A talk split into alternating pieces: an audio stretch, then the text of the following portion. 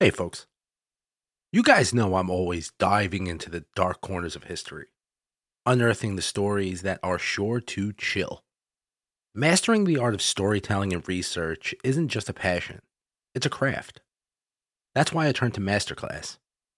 Whether I'm analyzing historical documents or piecing together ghostly tales, Masterclass has been an invaluable resource in honing my skills. Masterclass lets you learn from over 200 of the world's best minds right at your fingertips. And the best part is it's all available for just $10 a month with an annual membership. I've been particularly captivated by the class on investigative journalism taught by Pulitzer Prize winner Bob Woodward. His insights into uncovering the truth may have transformed the way I approach each episode here. What's incredible is that 88% of members feel that Masterclass has made a positive impact on their lives. And trust me, I'm one of them. The depth of knowledge and practical tips I've gained have boosted my confidence and enriched the content that I bring to you every week. As a listener of Haunted American History, you get an exclusive 15% off an annual membership. Just visit masterclass.com slash haunted. That's masterclass.com slash haunted to save 15% on limitless learning. Plus, every new membership comes with a 30-day money-back guarantee, so what are you going to lose? Don't wait. Join me and start transforming your passions into expertise by visiting masterclass.com slash haunted. I'll see you there. Ladies and gentlemen, boys and girls, welcome to this fascinating journey into the chilling realm of Maryland. Can you imagine can you imagine, out of all the things I pronounced wrong, I wouldn't be able to say Maryland? How many people just got so mad at me? Ah, that was really good. Today, we will gather to explore the mysterious and haunting legends etched into this enchanting state. Among the eerie tales that have captivated generations, we shall unravel the stories of the Goat Man, the Blair Witch, and what is possibly the best named monster ever, the Snallygaster. As we delve into the depths of these myths, be prepared to venture beyond the realms of ordinary reality and into the dark corners of the human imagination, right where we like it. Brace yourselves, for the stories you are about to hear are as interesting as they are frightening, leaving us to question what lies hidden in the shadows of the old line state. Do you believe in ghosts? Join me on a journey through America's dark and haunted past as we explore the ghost stories and folklore that have been passed down for generations. What scares you? Let's find out. I'm Christopher Feinstein, and this is Haunted American History. In the deep woods of Maryland, where the shadows stretch long and the moon casts an eerie glow, the legend of the Goat Man weaves its web of fear and fascination. Despite the murky depths of multiple variants, his origins remain a mystery, a puzzle with missing pieces, each fragment holding its own story. It has been asserted that the goat man's origin lies within the shadowy confines of a daring scientific experiment. Thought to be a human animal hybrid, some attribute this unnatural transformation to an ambitious doctor and their ravenous curiosity. Allegedly, this happened in the United States Department of Agricultural Research, resulting in a beast hell bent on destruction and vengeance, prowling through wooded areas with unwavering malevolence. Others, however, whisper of a different story that of a vengeful goat farmer. In a fit of rage, he struck a dark pact with forces that dwell beyond his understanding, forever sealing his fate and transforming him into the Goat Man, a harbinger of doom haunting the woods of Maryland. However, legends of the Goat Man have spread all the way down to Alton, Texas.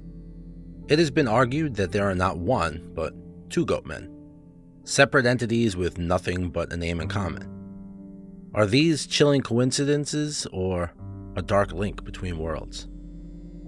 A sense of horror surrounds the Goat Man that crystallizes around Fletchertown Road. The twisted limbs of trees cast eerie silhouettes as the darkness creeps in and locals dare not travel alone at night. It was here that the legend was born, buried deep in the soil of fear and uncertainty. The exploration of folklore that brushed the edges of reality began with the article by county news writer Karen Holzer. But the clock ticked on, and the line between fact and fiction was blurred. And a missing puppy's gruesome discovery sent shivers throughout the community. The night air was filled with strange sounds, and seeing an animal like creature walking on its hind legs made the terror worse. The legend clawed its way into the national spotlight as whispers of Goatman encounters echoed through Maryland's towns. As the Washington Post headline read, a legendary figure haunts remote Prince George's woods. The creature caught the nation's attention. Mark Opsasnick, a Maryland folklore expert, became ensnared by the Goatman's web daily, entangling more witnesses and believers he recalls growing up fascinated with the legend that led him to engage in goatman hunts with his friends as a child. Despite the chilling testimonies he gathered, he could not fully embrace the existence of the goatman, reluctant to surrender to the horrors he had yet to witness. Even so, the goatman's ghost presence remained, etched into the region's psyche. There were eerie woods behind St. Mark the Evangelist Middle School, the Crybaby Bridge in Bowie, and the dark alleys of College Park all of which became venues for devilish screams and spooky encounters. The news stories multiplied tales of petrifying encounters with this vengeful beast. The cries of an infant or a mournful bleat of a goat signaled his arrival, a sign the goat man had claimed his next victim. When he leaped onto parked cars, claws scraping against metal, desperate to drag his victims into his dark domain, couples in parked cars witnessed his dark presence. Despite all the frightening testimony, only one voice denied the Goatman existed the USDA. They ridiculed the rumors of the half man, half animal creature haunting the woods with disdain. Despite the deepening shadows and the persisting legend, the question lingered could there be something beyond our comprehension? Something monstrous that cannot be explained? The tale of the goat man looms like an ever present shadow remembered by those brave enough to consider the unexplainable. The puzzle is unsolved, and the facts are forever obscure, blended with the fabric of our national mythology. Maybe it's better not to know. Some things are meant to remain unknown. Their eerie whispers lingering within our minds, instigating even the most rational to fear the cover of darkness. Hey, folks. Um, I know last week, I believe, I spoke up about like what's coming to the show, and I just wanted to give you guys more of a, a breakdown of really what's going to come. So basically, every Monday, you're going to count on your state by state folklore. There's going to be extra ones th- thrown in between on random Thursdays and things like that. What I'm going to try to do is the last Thursday of every month is bring back my show Last Meal show I had on a different channel. I just didn't have the time to do it, but I really am really I have so many episodes written for it and I just I'm so fascinated by the the lore of last meals and why why someone picked that and their life and the crimes that led them to that moment. It's something that you know, I don't know. Maybe it's a little morbid, but something that really fascinates me. So the last Thursday of the month, I'm going to reserve for Haunted American History's last meals. Uh, because, hey, listen, executions in America is a part of the haunted American history. And uh, yeah, there's going to be also probably the first Thursday. I don't think it's going to be this Thursday. It might be this Thursday, but I'm going to try from now on also either the first. Actually, you know what? No, the second Thursday of the month. The second Thursday and the last Thursday of the month are going to be special kind of things. So the second Thursday of the month is going to be the fiction folklore stories that you know folklore fiction stories that folklore inspires i'm rambling right now and the last thursday is going to be last meal and every monday will be your basic normal regularly scheduled program so yeah i wanted to give you guys an update on what's going on also one other thing i set up a voicemail for the podcast yes you guys can call in um, I know I mentioned how like when people leave reviews on Spotify and how I can't really answer them. There's no kind of way for me to respond. So what better way than if you are gonna leave a review or uh, you want to have a scary story that you want to share, something that happened to you, give me a shout. Call it in. You know, and I'll compile a bunch of them and do an episode every now and again. Once I have enough of people's own scary stories, and maybe I'll look into those areas. Tell me where you're from, where this thing took place, and I can dig a little bit and see if I can find out maybe why that happened or what could be the cause of it or what kind of folklore might be around your neck of the woods that could be causing these disturbances. So I'm really excited about that. I can't wait to hear from you guys. Or if you just want to call and say, hey, Chris, I love the show. Hey, Chris, I, I hate the show. Let me know because I'm going to play those too. Good and bad, they're going to get played. Probably during the credits. I'm going to like save, pick one out and just play it during the credits. So that's a kind of a cool thing.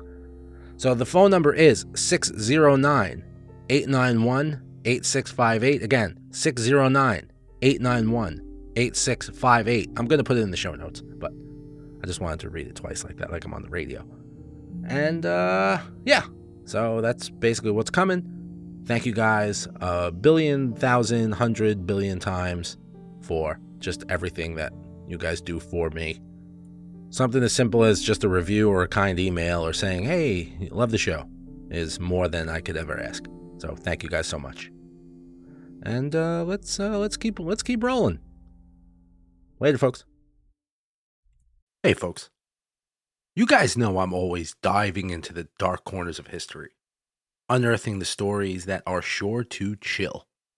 Mastering the art of storytelling and research isn't just a passion, it's a craft. That's why I turn to Masterclass. Whether I'm analyzing historical documents or piecing together ghostly tales, Masterclass has been an invaluable resource in honing my skills. Masterclass lets you learn from over 200 of the world's best minds right at your fingertips. And the best part is it's all available for just $10 a month with an annual membership. I've been particularly captivated by the class on investigative journalism taught by Pulitzer Prize winner Bob Woodward. His insights into uncovering the truth may have transformed the way I approach each episode here. What's incredible is that 88% of members feel that Masterclass has made a positive impact on their lives. And trust me, I'm one of them. The depth of knowledge and practical tips I've gained have boosted my confidence and enriched the content that I bring to you every week. As a listener of Haunted American History, you get an exclusive 15% off an annual membership. Just visit masterclass.com slash haunted. That's masterclass.com slash haunted to save 15% on limitless learning. Plus, every new membership comes with a 30 day money back guarantee. So, what are you going to lose? Don't wait. Join me and start transforming your passions into expertise by visiting masterclass.com slash haunted. I'll see you there. During the 1999 Sundance Film Festival, posters of missing people and confused whispers swirled around a movie claiming to be a collection of video footage taken by three hikers killed in mysterious circumstances. According to the festival guides, the Blair Witch Project was a work of fiction. Still, The Masquerade made the director writer Daniel Myrick and Eduardo Sanchez the talk of the town. During the theatrical release of The Blair Witch Project, the ingenious marketing plan blurred the line between fact and fiction, turning an indie film of $30,000 into an absolute blockbuster, creating an entire found footage subgenre, and convincing some moviegoers of its authenticity. As a matter of fact, Burkittsville was an unassuming Maryland town where the movie's demonic spirit lived. Myths may arise from any source, even the unbelievable ones. In 1998, Myrick and Sanchez wrote a blueprint for their planned Blair Witch Project, which started with a promotional video. The fake documentary featured Elly Kedward, a witch banished from a Maryland town of Blair after allegedly trying to draw blood from children. Reportedly, in the late 1800s, a boy vanished from the forest and emerged accompanied by members of a search party who had been mutilated. More worrying still was Rustin Parr's statement in Burkittsville during the 1940s that he had finished his work in an isolated area of Black Hills Forest, claiming responsibility for killing seven children and blaming it on some kind of Blair Witch. At last, when the lost film team's footage was discovered at Rustin Parr's house, it all fell into place. Ben Rock, renowned for being the production designer of the Blair Witch Project, recently shared how the mythology surrounding it began. He confessed to having been a little obsessed with anagrams then, to come up with that kind of witch. He took Edward Kelly, a British occultist supposedly able to resuscitate dead people, along with John Dee, and created her name. Rustin Parr's character was similarly derived from an anagram of Rasputin. With a backstory now established, Myrick and Sanchez were able to provide their characters with a deep set of circumstances. Burkittsville, Maryland's troubles began before Heather Donahue, Michael C. Williams, and Joshua Leonard disappeared in the Black Hills Forest in 1991. Burkittsville is a town with history and beauty.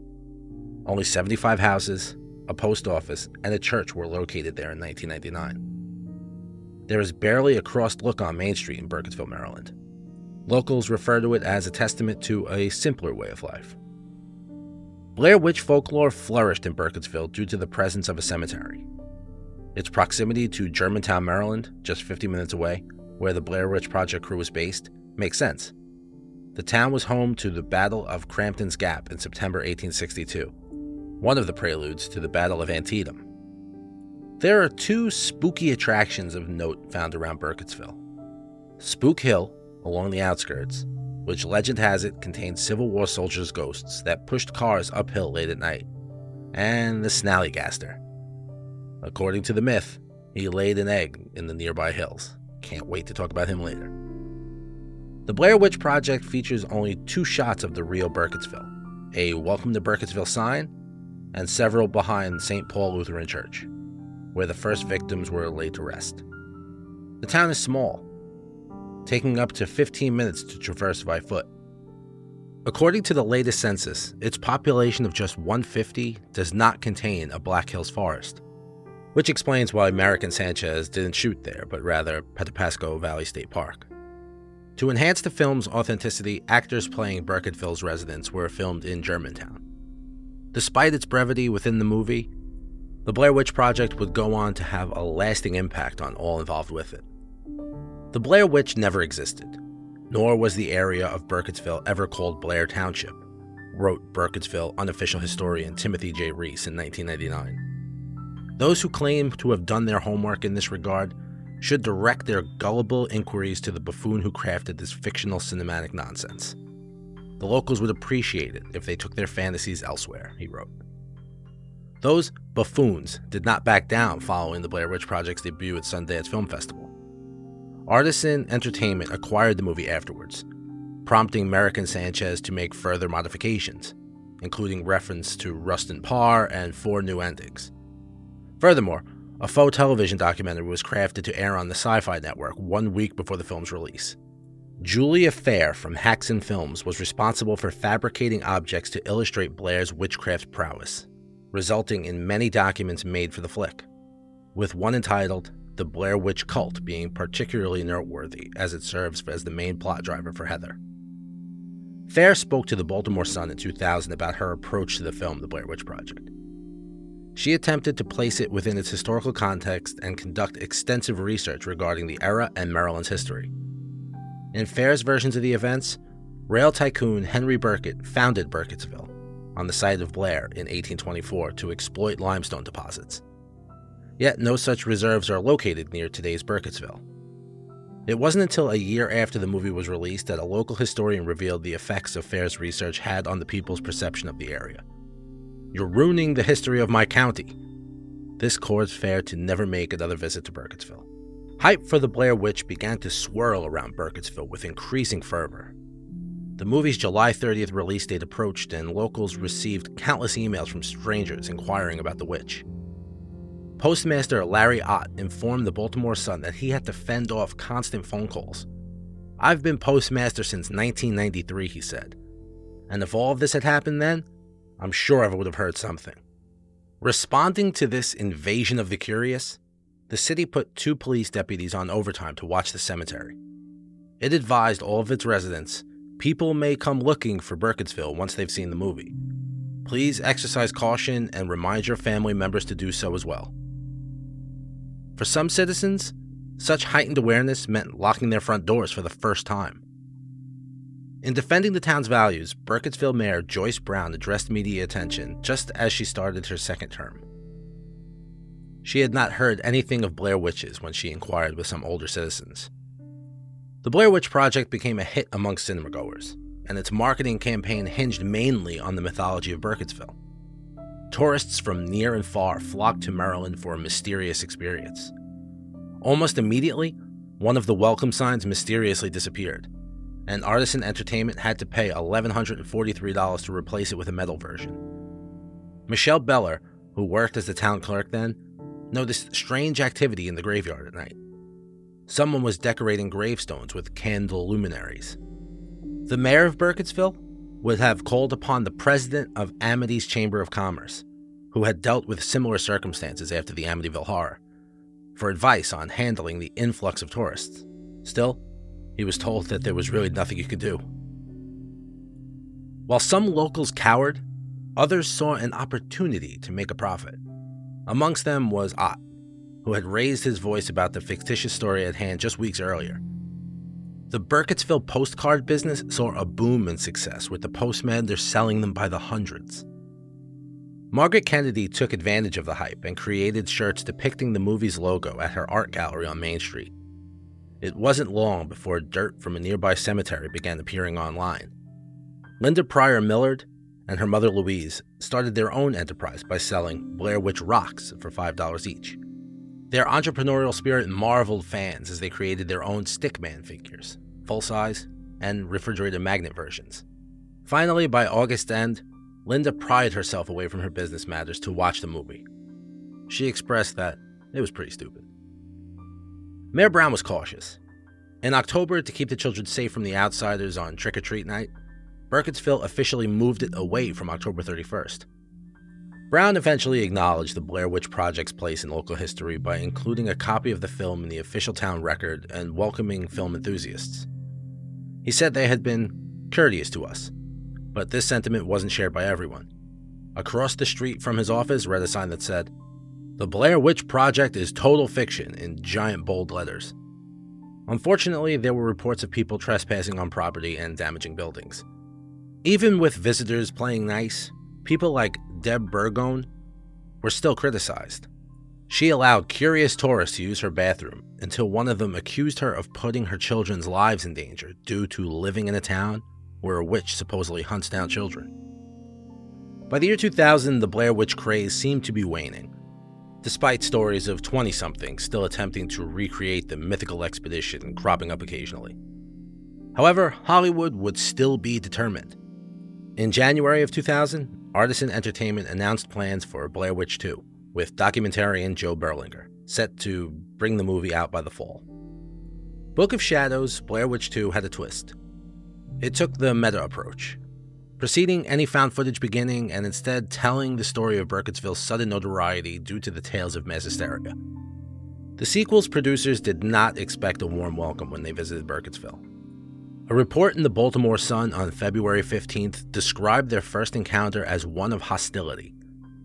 The producers faced moments of disruption and criticism at the meeting before leaving, with some members of the small town's population unwilling to speak about what had occurred although it is easy to determine which residents expressed their grievances due to the absence of anonymity in the town.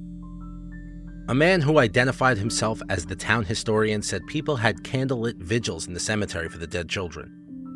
They'd come along the streets and peek into people's windows, asking them where the witch lived. They refused to believe that it was fiction. Despite Berlinger telling the meeting that the movie was a psychological thriller inspired by the Blair Witch Project fake, most attendees reminisced about property damage and the invasion of privacy. One of the most shocking statements came from a former town councilman named Sam Brown, husband of Mayor Joyce Brown, who claimed, We've already been raped. Now they want us to be prostitutes. Mayor Brown said she couldn't comment. Despite the mayor barring access, they managed to shoot a few interviews with Burkittsville residents in the town sometime in the late spring. The film tells a true story of how Linda Pryor Millard made money selling rocks and sticks from her house. In a story told by Deb Burgone, who no longer offers up her bathroom, she always wears makeup when leaving the house because she's constantly being videoed. In October, Mayor Joyce Brown sent a letter to Burkittsville residents warning them that the horror film using the town's name for advertising was set to release. Due to this, Audrey Stadnick, Larry Ott's postmaster successor, reported getting around 12 visitors daily asking if the Blair Witch legend was absolute. The welcome to Burkittsville sign disappeared once more. In response to this, Frederick County Sheriff's Office assigned two deputies for additional security during Halloween week. When Book of Shadows Blair Witch 2 was released in October of 2000, it was met with widespread critical disapproval. The reaction from Burkittsville was a collective sigh of relief. While little else scared the locals, they did receive a fright when Artisan Entertainment set out a cease and desist letter. Reports later suggested that even local artist Margaret Kennedy, who had been selling t shirts without a license, got a warning from the film studio. It scared her so much that she gave all the shirts away. A favorite of the indie horror community, Adam Wingard presented his new film The Woods at San Diego Comic Con in the summer of 2016. At the end of the screening, a shocking revelation appeared on the screen. The Woods was actually a sequel to The Blair Witch. The fake legend of the Blair Witch looked to rekindle interest in Burkittsville years after the city made its own reparations by auctioning off the studio bought signs. The town signs have been redesigned twice since then to not resemble any signs in the Blair Witch movie. It has been over two decades since 1999, and the world has seen sweeping changes. The internet is now filled with a variety of factoids and fiction, with paranormal activity introducing us to the found footage style of horror making and the marketing phenomenon of viral campaigns again. Meanwhile, Mayor Joyce Brown has been replaced by Deb Bjorgon. I hope I'm pronouncing that lady's name right. I've been butchering. I hate last names. God, please, why do you do this to me? She's the lady wearing the giant sun hat in Book of Shadows. Most cultural trends have gone unnoticed for those who remain in town. There's no Pokemon lurking around there. And even for horror fans in 2016, when the reimagining of Blair Witch came out, the nearest screening was over an hour away. Only a few people have tried to catch a glimpse in theaters, giving its tepid $9.5 million weekend opening box office. Residents of Burkittsville prepared in the days leading up to the new Blair Witch movie. The mayor even advised people to reserve hotel rooms in Middletown and Brunswick to avoid any potential commotion. Today, the town of Burkittsville has reverted back to its natural state, with only the occasional rabid fan of the Blair Witch popping in. Nevertheless, there have been times when people appear to forget that actual humans live there, and some even still suggest a witch.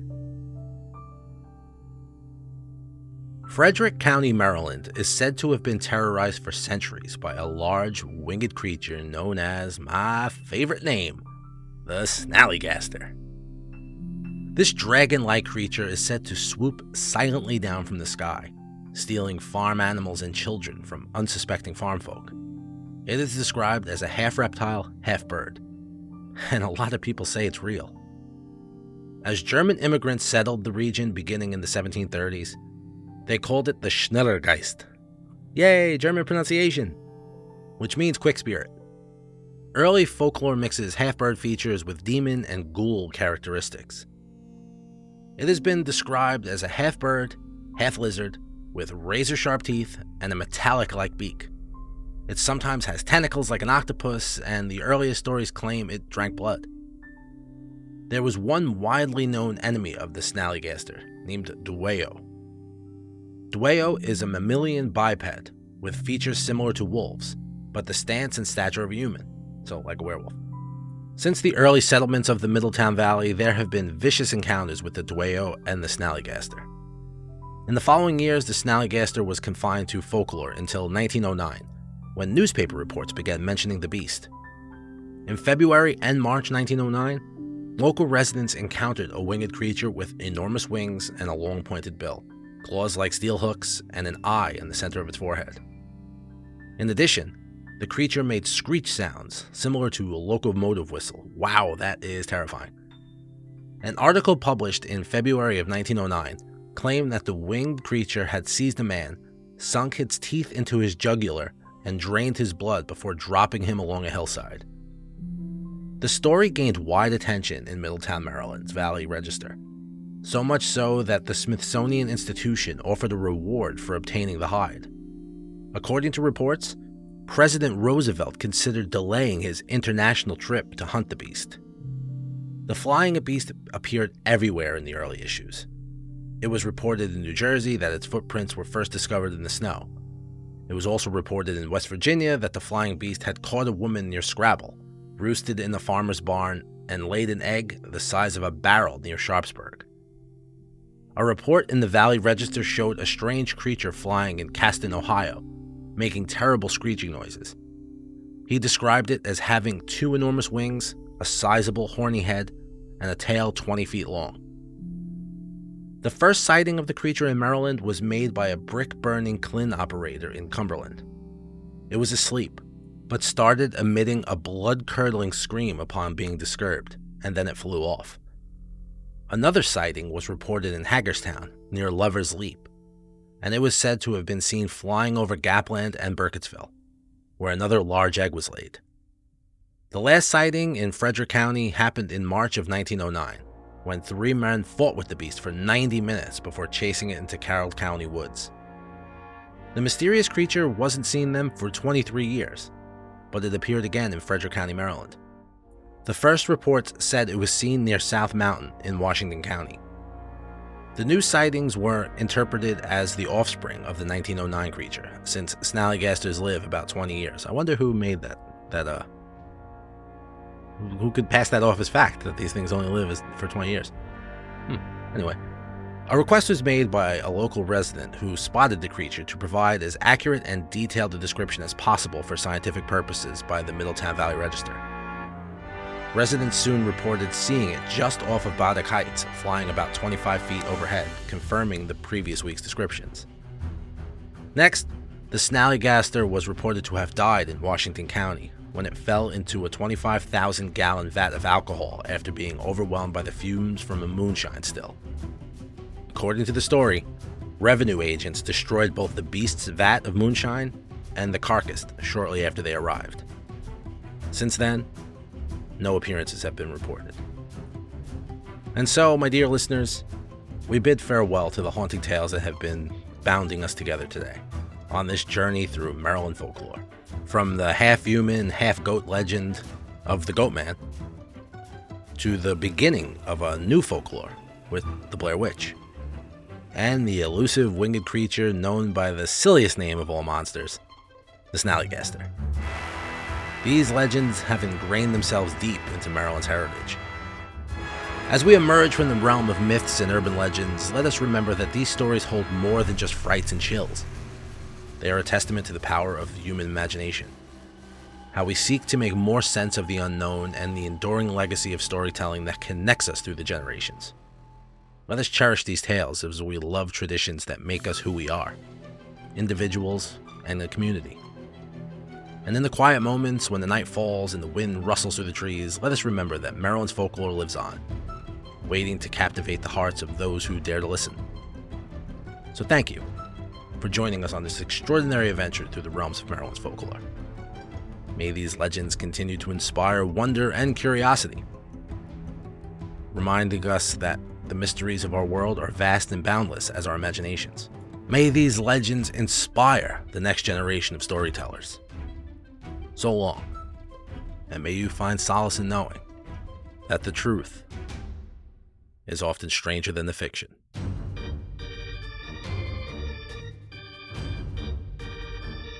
I'm Christopher Feinstein, and this is Haunted American History.